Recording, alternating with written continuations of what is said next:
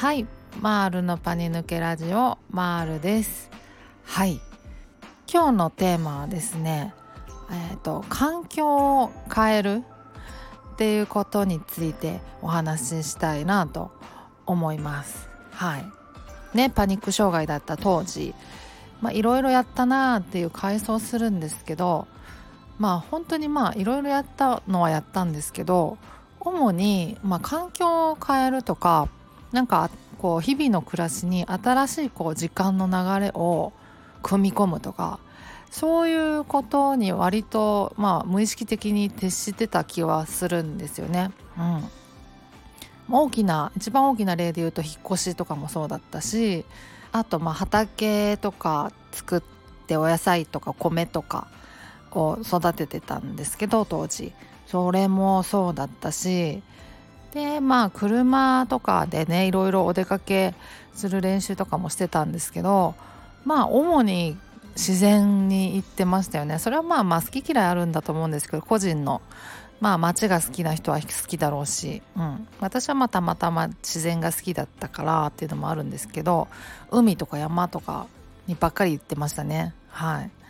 まあ、とにかくなんかこう空気を変えるとか環境を変えるっていうことをひたすらやってたなと思うんですよね。うん、だからなんか食生活を変えるとかなんかこれ食べないようにするとかこれを逆に食べるようにするとかっていうのはあんまり気にしてなかった気はしますね。はい。なんかねあのもともとそんなにあの食生活乱れてはなかったんで普通に食べてたんでね朝昼晩、うん、で別にジャンクフードとかもたまにはもちろん食べてましたけどそんななんか頼ってはなかったし、うん、だからまあその辺は別に変えてなかったし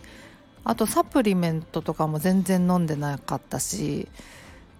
うん、なんかそういうその辺のなんかこう食生活的なところはほとんど変わってないですかね。もともとでもなんか健康食品とかめっちゃ好きなんですよ。なんかなんとか茶とかなんかそういうあるじゃないですか。そうそうそう。そういうのとかはもともと好きでなんか面白そうなのとか美味しそうだなっていうのを見つけたら買って食べたりはしてたんですけど今でもそれはもうするんですよね。なんか松の葉茶が美味しそうとかってファブルとかで読んだんですけど買ってみたりとか。この間ね共生農法っていうのを知ったんですよね。でそれで共生農法で作られたお茶があの売っててる売ってたんですよでそれを注文して今あの頼んでまだ届いてないんですけどめっちゃ楽しみにしてるんですけど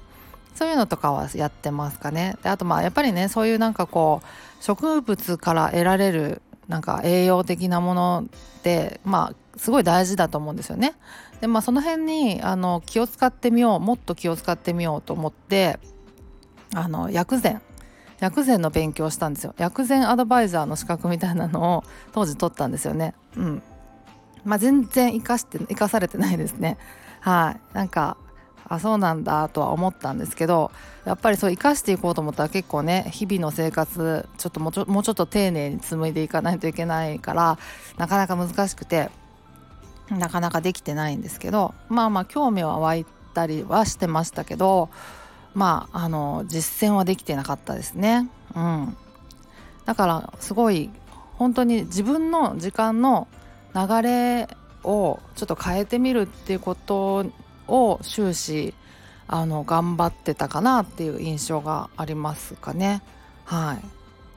い、で当時ですねあの畑ねあの借りて野菜とか作ったんですけどそれがあの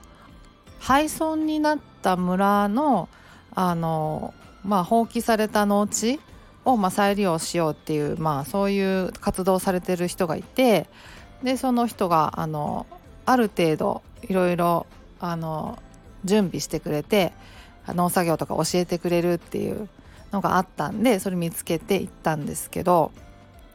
完全に無農薬でオーガニックで作れるっていうやつだったんですけどでもその経験がすごくですねあの私個人的にはあのすごいこ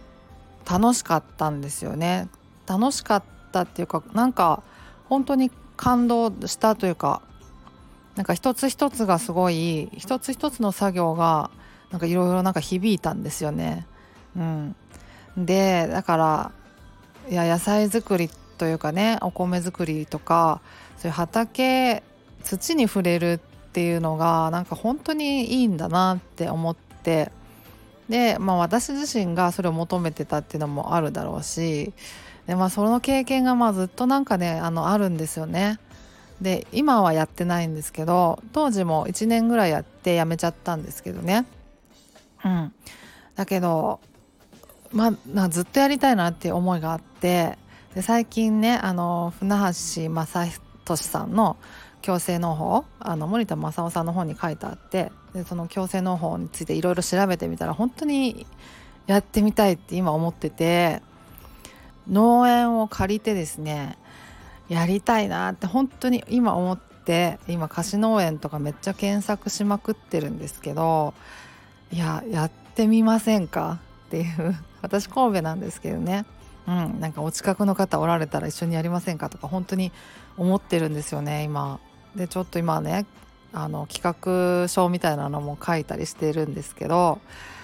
いや是非やりたいんですよねっていう今それがちょっと日々の希望ですかね夢ですかね、うん、ややりたいと思ったりしてますっていう近況報告とともに終わりにしようかなと思います。なんかやっぱりあの環境を変えるガラッと変えてみるガラッとっていうのもまあまあねあの感じ方人それぞれだと思うんですけどできるだけこう時間の流れをあの、ね、新しい風を吹き込んでみるというかそれはが結構なんかね刺激になる部分があるんですよね。心の中でなんか動くものがあるというかなんかおすすめしたいなって個人的には思いますっていう話でした。はい。というわけで今回は終わりにしようと思います。ではまた次回お会いしましょう。ではでは。